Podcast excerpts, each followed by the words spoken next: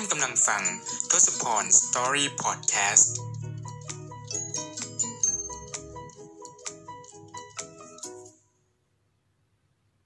สวัสดีครับทุกคนยินดีต้อนรับเข้าสู่ทศพร Story Podcast episode ที่ 24 นะครับก็กลับมาอัปเดตเรื่องราวรายสัปดาห์ของหนุ่ยอีกเช่นเคยนะครับสำหรับวันนี้ก็เป็นวันหยุด หนึ่งในวันหยุด 3 วันในประเทศญี่ปุ่นนะครับ น่าจะเป็นที่หนุ่ยเช็คดูนะ น่าจะเป็นวันแรงงานนะครับ ก็หลายๆท่านที่อยู่ในประเทศญี่ปุ่นก็อาจจะได้ไปเที่ยวนะครับ เนื่องจากเป็นวันหยุด 3 วันเนาะก็อาจจะได้ไปเที่ยวต่างจังหวัด อาจจะไปเที่ยวได้ไกลๆบ้างนะครับ แล้วก็แต่ว่าในช่วงนี้เราก็ต้องมีการระมัดระวังกันพอสมควรนะครับ เนื่องจากว่าสภาวะการระบาดของโควิด -19 เนี่ยก็ค่อนข้างที่จะมีการกระจายแล้วก็มี จำนวนผู้ติดเชื้อรายวันเนี่ยค่อนข้างที่จะสูงขึ้นนะครับ เทียบกับช่วงก่อนหน้านี้นะแล้วก็ทำสถิติทุกสถิตินิวไฮในแต่ละวันเนี่ยทั้งในเมืองใหญ่ ๆ อย่างโตเกียวเองนะครับ หรือว่ายอดรวมของทั้งประเทศเนี่ยก็ค่อนข้างที่จะน่ากังวลอยู่พอสมควรนะครับ แล้วก็ตอนนี้เนี่ยก็ถึงแม้ว่า สถานการณ์โควิดจะไม่ค่อยดีนักนะครับ แต่ว่าตัวหน่วยเองเนี่ยก็ยังเข้าไปทำงานวิจัยตั้งหน้าตั้งตาในการทำงานวิจัยเหมือนเดิมนะครับ ถึงแม้ว่าตอนนี้โควิดจะรุนแรงนะแต่ว่ามาตรการของทางภาครัฐบาลเนี่ยก็เขาก็อาจจะไม่สามารถที่จะควบคุมได้มากขนาดนั้นนะครับ มาตรการของภาครัฐเนี่ยส่วนใหญ่แล้วจะเป็นการกระตุ้นทางด้านเศรษฐกิจนะครับ ก็ มีพวก go to campaign go to travel อะไรต่างๆเนี่ยก็สนับสนุนการให้เงินมันหมุนเวียนในระบบเศรษฐกิจนะครับมากกว่านะครับที่จะเป็นมาตรการการป้องกัน ถึงแม้ว่าตอนนี้เนี่ยมียอดผู้ติดเชื้อสูงขึ้นก็จริงนะครับ แต่ว่าก็ด้วยกฎหมายของทางญี่ปุ่นแล้วเนี่ยรัฐธรรมนูญของญี่ปุ่นไม่สามารถที่จะเข้าไปห้ามไม่ให้ประชาชนออกมาได้เลยอะไรอย่างนี้ เพราะว่ามันก็มีเรื่องของการขัดหลัก ของทางด้านสิทธิมนุษยชนอะไรประมาณนี้นะครับ แล้วก็ก็เลยเขาก็เลยอาจจะไม่สามารถที่จะมาควบคุมได้มากมายขนาดนั้นนะครับ บวกกับด้วยสภาพอากาศในช่วงนี้นะครับ ก็ค่อนข้างที่จะมีอุณหภูมิที่ต่ำลงนะ มีอากาศหนาว แล้วก็อากาศสวิงบ่อยนะครับ เนื่องจากว่ามันมีการเปลี่ยนแปลงกันอยู่นะครับในในเรื่องของฤดูกาลเนาะ ตอนนี้ก็เลยมันก็ มี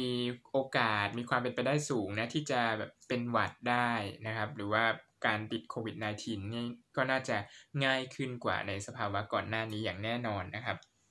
คราวนี้เนี่ยในเมื่อการที่ยกระดับความไม่ปลอดภัย แต่ว่าก็ยังสามารถดำเนินชีวิตได้ตามปกตินะครับ ทางโตเกียวเทคเนี่ยเขาก็อย่างมหาวิทยาลัยของหน่วยเนี่ยเขาก็จะยังคงระดับ นะครับไว้เหมือนเดิมก็คือจะไม่ได้แบบว่าเเพิ่มระดับความกังวล หรือว่าเพิ่มระดับความเตือนไม่ให้นักศึกษาเข้ามาที่มหาวิทยาลัยอะไรเงี้ยมันก็ยังไม่ถึงขั้นนั้นนะก็ยังคงคีปในส่วนของการให้นักศึกษาเนี่ยล้างมือนักศึกษาเว้นระยะห่างหรือว่าการใส่แมสตลอดเวลาอะไรเงี้ย ตามมาตรการปกตินะยังไม่ได้แบบว่ามีการยกระดับตามที่เมืองอย่างเช่นโตเกียวโอซาก้าอะไรเงี้ยเขาทำกันนะครับ ก็ประมาณนี้เนาะในส่วนของเรื่องของงานวิจัยของหน่วยเนี่ยก็การทำวิจัยแต่ละสัปดาห์ก็จะมี weekly meeting ใช่ไหมครับ แล้วก็ก็ได้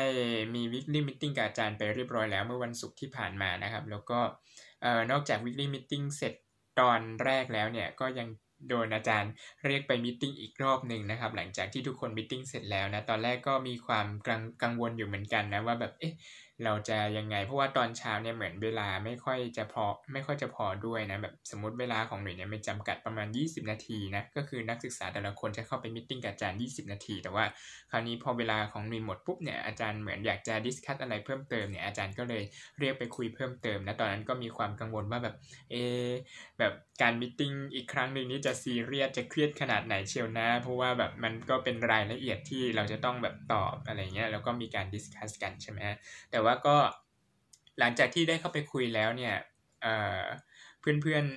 เพื่อนเพื่อนก็เป็นกำลังใจกันให้อยู่ข้างนอกอะไรเงี้ยแบบว่ากังวลไปตาว่าว่าว่าแบบ เออเราจะโอเคไม่น่าอะไรอย่างนี้ใช่ไหมแต่ว่าพอเข้าไปคุยกับอาจารย์แล้วก็ถือว่าได้เคลียร์ประเด็นข้อสงสัยอะไรต่างๆ พอสมควรเลยทีเดียวนะครับ มันก็มีหลายเรื่องที่หนุ่ยได้คุยในรายละเอียดงานมากขึ้น แล้วก็ได้มองเห็นแผนงานหรือว่าแผนวิจัยอะไรพวกนี้ได้ชัดเจนมากยิ่งขึ้น แล้วก็เคลียร์ประเด็นข้อสงสัยทั้งนั้นงานด้านการทำงานวิจัยด้วย แล้วก็ในเรื่องของพวกเอ่อทางด้านวิชาการแบบดีเทลของ ของงานของหนุ่ยเองนะครับ ที่มันมีบางอย่างที่แบบเราอาจจะมีความรู้ไม่ถึงตรงจุดๆนั้นอะไรอย่างเงี้ยก็อาจารย์ก็ได้ช่วยคลายข้อสงสัยนะ การคุยก็แบบไม่ได้เครียดเลย แล้วก็ไม่ได้ซีเรียสเลยนะครับ แต่แล้วแต่ว่าแบบเออเราก็คุยกันด้วยความยิ้มแย้มนะอาจารย์ก็ยิ้มตลอดเวลาเราก็แบบเออพยายามที่จะพูดคุยแล้วก็ discuss กันนะก็ถือว่าเป็นการ meeting อีกรอบหนึ่งที่เรียกว่าhappy ดีนะแล้วก็ หรือก็คิดว่าการได้คุยแบบนี้เนี่ยมันมันเป็นผลดีต่อหนุ่ยมากกว่าตอนช่วงก่อนหน้านี้นะหนุ่ยรู้สึกว่าช่วงก่อนหน้านี้เหมือนเราพยายามที่จะงมเองค่อนข้างที่จะเยอะนะพยายามที่จะแบบเหมือนอาจารย์ก็ไม่ไม่ไม่ได้แบบบอก เรียกว่า direction ที่ชัดเจนมากนักด้วย ส่วนใหญ่เราจะแบบต้องมาคิดประมวลผลเองนะอาจจะมาคุยกับเพื่อนหรือว่าอะไรอย่างไร เส้นทางมันอาจจะไม่ได้ชัดไม่ได้เคลียร์มากทำให้ ในเรื่องของ future plan หรืออะไรต่างๆ ของเราเนี่ยค่อนข้างมีความกังวลในทุกๆสเต็ปอยู่พอสมควรนะแต่พอหลังจากที่ได้คุยกับอาจารย์ได้มีการเคลียร์อะไรต่างๆเนี่ยความกังวลตรงนั้นเนี่ยมันก็ค่อนข้างที่จะลดลง แล้วก็เหมือนเหมือนมันได้ยกภูเขาอะไรบางอย่างออกไปเหมือนกันนะมันแล้วมันก็ทำให้คิดว่างานหลังจากนี้เนี่ยมันก็จะโฟล์แล้วก็น่าจะดีขึ้นดีขึ้นตามลำดับนะครับ แล้วก็ เหมือนเป็นการปูพื้นฐานก่อนที่จะเข้าไปสู่การทำวิจัยในระดับปริญญาเอกด้วยนะครับ นอกจากนี้เนี่ยเนื่องจากว่าหนุ่ยก็มานั่งคุยกับเพื่อนแล้วก็คิดดูแล้วว่า เหมือนตอนนี้เนี่ยหนุ่ยเป็นเหมือนซีเนียทางด้านนี้เลย เพราะว่าช่วงก่อนหน้านี้เนี่ยตอนที่หนุ่ยเดินทางเข้ามาที่ประเทศญี่ปุ่นใช่ไหมครับหนุ่ยก็จะมีเหมือนเป็นเหมือนมีรุ่นพี่ที่เขาทำงานวิจัยทางด้านใกล้เคียงกับที่หนุ่ยทำเนี่ยที่เขา เขาอาจจะเคยทำมาก่อนหรือว่าเขากำลังทำอยู่อะไรอย่างนี้ใช่ไหมก็น่าจะประมาณ 2 คนนะครับ มีพี่ปริญญาเอกคนหนึ่งแล้วก็ปริญญาโทคนหนึ่งหรือก็ได้ถามแล้วก็ได้ปรึกษาอะไรต่างๆเนี่ยที่พยายามจะเก็บข้อมูลให้มากที่สุดในช่วงตรงนั้น ซึ่งมันก็เป็นระยะเวลาที่ไม่นานมากนะประมาณแบบ 6 เดือนถึง 1 ปี อาจจะไม่ถึง 1 ปีดีด้วยซ้ำไปในช่วงตอนนั้นนะครับ ก็หลังจากที่ น่าจะประมาณ 6 เดือน พอหลังจากที่เราได้ซึมซับตรงนั้นอะไรเสร็จเรียบร้อยแล้วเขาจบ graduate กันหมดนะครับ ทั้งรุ่นพี่ทั้งสองคนก็กลายเป็นว่าหนุ่ยเนี่ยกลายเป็นซีเนียร์ทางด้านนี้ทันทีเลยทางด้านงานวิจัยในในแลบนี้อะไรอย่างเงี้ยนะก็เลยกลายเป็นว่าเหมือนตอนนี้ก็คิดว่าคือเพื่อนเพื่อนบอกหนุ่ยมาว่า คิดว่าอาจารย์น่าจะมีความคาดหวังในบางสิ่งบางอย่างในระดับหนึ่งนะเนื่องจากว่า เดี๋ยวก็จะต้องมีนักเรียนนักศึกษาใหม่ๆนะครับ ทั้งปริญญาโททั้งระดับไหนๆก็ตามเนี่ยที่จะเข้ามาที่แลบในสัปดาห์ต่อๆไป เดี๋ยวนะทุกคนตอนนี้แผ่นดินไหว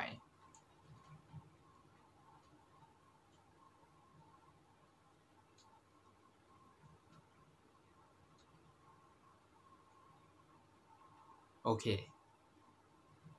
ก็จะเรียวๆกันนิดนึงนะครับทุกคน โอเค อะ แล้วก็ก็คือพอสมมติว่าเราทำงานถึงตรงไหนแล้วเนี่ย ก็คือในอนาคตเนี่ยมันก็จะต้องมีนักศึกษาที่เข้ามาใหม่อะไรอย่างงี้ใช่ไหมครับ แล้วคราวนี้เนี่ยเอ่อพอมีนักศึกษาเข้ามาใหม่ เราก็จะต้องเป็นรุ่นพี่ที่สามารถที่จะอธิบายได้อย่างเคลียร์แล้วก็ชัดเจนนะในแง่ของทั้งเอ่อ ในรูปแบบทั่วไปก็ดี หรือว่าทั้งในแง่ของ detail mechanism อะไรต่างๆเนี่ยเราจะต้องมีความเข้าใจเป็นเลิศในระดับหนึ่งเลยอะไรประมาณนี้นะ เพราะฉะนั้นแล้วเนี่ยอาจารย์ก็น่าจะต้องให้เราเนี่ยแบบเหมือนพยายามที่จะ concentrate กับเรามากที่สุด ให้เราเข้าใจใน detail ตรงนั้นมากที่สุดในการที่จะเอาไปบอกต่อต่อต่อไปนะครับ กับรุ่นน้องก็ดีหรือว่ากับหมายถึงว่าเป็น สมมติว่าในงานภาคหน้ากับคอมพานีกับบริษัทอะไรต่างๆเนี่ยเราก็สามารถที่จะอธิบายได้เป็นต้นนะครับ แล้วก็คราวนี้พูดถึงเรื่องแผ่นดินไหวกันสักนิดหนึ่งแล้วกันเนาะหลังจากที่เมื่อกี้เกิดแผ่นดินไหวไปนะครับ สมมุติว่าเราเนี่ยอันนี้หนูคิดว่าการเกิดแผ่นดินไหวในประเทศญี่ปุ่นเนี่ยมันค่อนข้างที่จะเกิดทีอยู่แล้วนะครับ แต่ว่าช่วงหลังๆเนี่ยรู้สึกว่ามันก็จะค่อนข้างที่จะเว้นระยะสักนิดหนึ่งนะครับ การไหวหนึ่งครั้งเนี่ยก็ค่อนข้างที่จะ รู้สึกได้นะ คืออย่างคนที่อยู่ในประเทศไทยเนี่ยอาจจะไม่ได้รู้สึกมากขนาดนั้น เช่น อยู่ในกรุงเทพอยู่ในนนทบุรีอาจจะไม่ได้มีไม่ได้มีประสบการณ์ในในเรื่องแผ่นดินไหวเลยนะ แล้วก็มาอยู่ในญี่ปุ่นเนี่ยก็อาจจะแบบตกใจสักนิดหนึ่งอะไรอย่างนี้นะ แต่ว่าถ้าหากว่ามันเกิดขึ้นอย่างอย่างเช่นเมื่อสักครู่อย่างเงี้ยเราก็ก็พยายามอยู่นิ่งๆ แล้วก็อยู่ห่างจากสิ่งที่เรียกว่ามัน ตั้งอยู่แล้วก็สามารถที่จะล้มมาทับเราได้อะไรประมาณนี้ซึ่งตอนนี้หน่วยนั่งอยู่ตรงนี้เนี่ยมันค่อนข้างที่จะห่างจากสิ่งของอื่นๆที่แบบว่ามันสูงสูงแล้วก็สามารถที่จะล้มมาใส่เราได้อะไรประมาณนี้นะครับ หรือว่าถ้าหากว่าอันเนี้ยที่ไหวเมื่อกี้อาจจะแบบไม่ได้หนักมากขนาดนั้นนะครับ แล้วก็เอ่อแต่ว่าถ้าหากว่ามันหนักยิ่งกว่าเมื่อสักครู่นี้นะคือแบบว่าสั่นแล้วก็นานสั่นแรงและนานเนี่ยอันเนี้ยเราอาจจะต้อง ใช้วิธีการในการแบบไปมุดใต้โต๊ะหรืออะไรประมาณนี้ที่ที่เขามีโครงสร้างที่แข็งแรงนะครับ แล้วก็แต่ก่อนที่จะมุดใต้โต๊ะเนี่ยก็อาจจะมีแบบว่าต้องรีบเช็คเรื่องแก๊สเรื่องอะไรต่างๆนะซึ่งโดยปกติแล้วเนี่ยเวลาการอยู่บ้านของหน่วยอย่างเงี้ยหน่วยก็สมมุติว่าใช้เสร็จก็มักจะปิดวาล์วแก๊สอะไรทั้งหมดอยู่แล้วนะครับเอ่ออันนี้ก็เป็นมาตรการในด้านความปลอดภัยนะ การจัดสิ่งของการจัดวางอะไรต่างๆ ในที่ประเทศญี่ปุ่นอย่างเงี้ย เราก็ต้องคำนึงนะ เราไม่อาจจะสามารถที่จะแบบ คือมันจะวางก็วางได้แหละแต่ว่า เราก็อาจจะต้องคิดถึงตอนช่วงที่มันมีแผ่นดินไหวนิดนึงว่ามันสามารถที่จะล้มลงมาได้ไหม เราสามารถที่จะล็อกให้มันแน่นได้ไหมอะไรอย่างเงี้ยนะครับ ก็จะเป็นประมาณนี้เนาะแล้วก็ที่สำคัญก็คืออย่าตื่นตื่นอย่าตื่นตื่นตระหนกตื่นตูมอะไรประมาณนี้นะ เพราะว่าเออมันก็ ทำให้เราอาจจะขาดสติในการที่จะตัดสินใจในการทำสิ่งต่างๆไปได้เนาะอย่างอันเมื่อกี้เราก็ต้องแบบอะหยุดนิ่งดูสักนิดหนึ่งว่ามันจะยาวนานสักแค่ไหนอะไรประมาณนี้นะครับ ทุกคนก็เรียกว่าเรียวๆเลยระหว่างการอัดพอดแคสต์แล้วก็มีแผ่นดินไหวกันนะครับ ทุกคนโอเค ก็อันนี้ก็ประมาณนี้นะสำหรับเอ่อ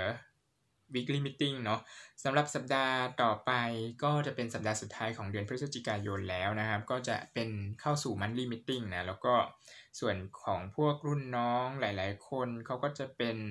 เอ่อ middle term presentation นะ ซึ่งอันนี้หน่วยได้ทำไปแล้วเมื่อปีที่แล้ว เพราะฉะนั้นแล้วหน่วยก็ลอยตัวแล้วในส่วนของการทำ presentation ที่เป็น middle term อะไรตรงนี้นะ ก็จะเป็น money meeting ปกตินะครับในสัปดาห์ต่อไปของหน่วยนะแล้วก็สัปดาห์อ่าแล้วก็เดือนต่อไปก็คือเดือนธันวาคมนะครับ ก็จะเอ่อเรียกว่าทำงานวิจัยอีกประมาณ 3-4 สัปดาห์เสร็จปุ๊บ แล้วเราก็จะเป็นหยุดยาวเป็น winter break นะครับ ก็จะมีเวลาว่างนะครับประมาณ 2 สัปดาห์ อาจจะไปเที่ยวก็ได้ หรือว่าอาจจะไม่ได้ไปเที่ยวก็ได้นะครับ ดูก็ต้องพิจารณากันดูตามสถานการณ์ของโควิดก็ดีของว่าเราจะ ทำแอคทิวิตี้อะไรอันนี้ก็ต้องแพลนกันต่อไปนะครับ ในช่วง 2 สัปดาห์ว่างๆตรงนั้นนะครับ ก็แน่นอนว่าหนึ่งในกิจกรรมที่หน่วยจะต้องทำก็คือการอัดคลิปวิดีโอมาให้ทุกๆ คนได้รับชมกัน หรือว่าอัดพอดแคสต์แบบนี้ก็ยังคงทำต่อไปอย่างแน่นอนนะครับ ก็ฝากติดตามรับชมกันต่อไปด้วยแล้วกันนะครับ นอกจากงานวิจัยนอกจากงานวิจัยแล้วก็ meeting อะไรต่างๆ ในสัปดาห์ที่แล้วเนี่ยหนุ่ยก็ยังมีการสอบ final นะครับ ก็คือการสอบปลายภาคนะซึ่งจะเป็นการจบเทอมเอ่อ quarter สามนะครับหรือว่าเทอมฤดูใบไม้ร่วงที่ 1 นะครับเป็นที่เรียบร้อยนะครับ ก็ได้ทำการสอบแบบ new normal ไปแล้วนะครับ ก็คือเหมือนอาจารย์ส่งข้อสอบมาทางระบบซิสเต็มของทางมหาวิทยาลัยเสร็จปุ๊บเราก็ปริ้นออกมา แล้วก็ทำข้อสอบ นะเขียนลงไปแล้วก็ถ่ายรูปสแกนเป็น PDF เสร็จปุ๊บส่งกลับคืนอาจารย์เป็นที่เรียบร้อยนะ ก็อาจารย์ก็ให้เวลานานมากนะครับ ตั้งแต่เวลา 11นาฬิกาตอนเช้าจนถึง 11 PM ก็คือ 5 ทุ่มนะครับ ก็ แต่ว่าเนื่องจากว่าหน่วยมี weekly weekly meeting ด้วยมี meeting ครั้งที่ 2 ด้วย เพราะฉะนั้นเราก็เลยแบบจะวุ่นวุ่นนิดนึงนะ ก็เลยทำให้การส่งของหน่วยก็อาจจะชิวเฉียดนิดนึงแบบ4ี่ทุ่มกว่าๆอะไรเงี้ย แต่ก็ยังทันอยู่นะครับ ก็สามารถที่จะแบบทำข้อสอบได้นะ ข้อสอบก็ถือว่าไม่ได้ยากมากนะครับ ก็อันนี้น่าจะเป็นใกล้จะตัวสุดท้ายจริงๆแล้วเทอมหน้าเนี่ยก็จะเป็นตัวสุดท้ายอย่างแน่นอนแล้วนะครับ ของหน่วยที่จะเรียนทั้งหมดของปริญญาโทนะครับ แล้วก็ นอกจากนั้นก็จะเป็นเรื่องของวิชาที่เกี่ยวกับงานวิจัย หรือว่าวิชาที่เกี่ยวกับใน lab มากกว่าแล้วนะครับ ก็น่าจะสบายขึ้นนะสบายขึ้นในแง่ของการเรียนแต่ว่าในแง่ของงานวิจัยก็จะต้องรักษาระดับแล้วก็พัฒนาตัวเองกันต่อไปนะครับ คราวนี้นอกจากการเรียนนอกจากงานวิจัยอะไรต่างๆ การสอบแล้วเนี่ยหนุ่ยก็สัปดาห์ที่ผ่านมานะก็ได้เป็น สวมบทบาทนะกลายเป็นครูสอนภาษาอังกฤษนะไม่ได้ไปสอนเป็นอารุบายโตหรือว่าไม่ได้ไปสอนแบบเป็นสอนพิเศษตามคลาสตามบ้านอะไรอย่างนี้หรอกนะ แต่ว่าก็ได้แบบสอนเพื่อนๆในแ lab นะครับ เนื่องจากว่าเพื่อนๆในแ lab มีบางคนที่หลายๆ คนที่เขาจะต้องการที่จะเรียนรู้ภาษาอังกฤษนะแบบว่าการออกเสียงที่ถูกต้องเนื่องจากว่าตอนนี้เนี่ย ก็อย่างแน่นอนว่าคนญี่ปุ่นเวลาเขาพูดภาษาอังกฤษเขาก็จะใช้ภาษาอังกฤษแบบสำเนียงญี่ปุ่นใช่ไหม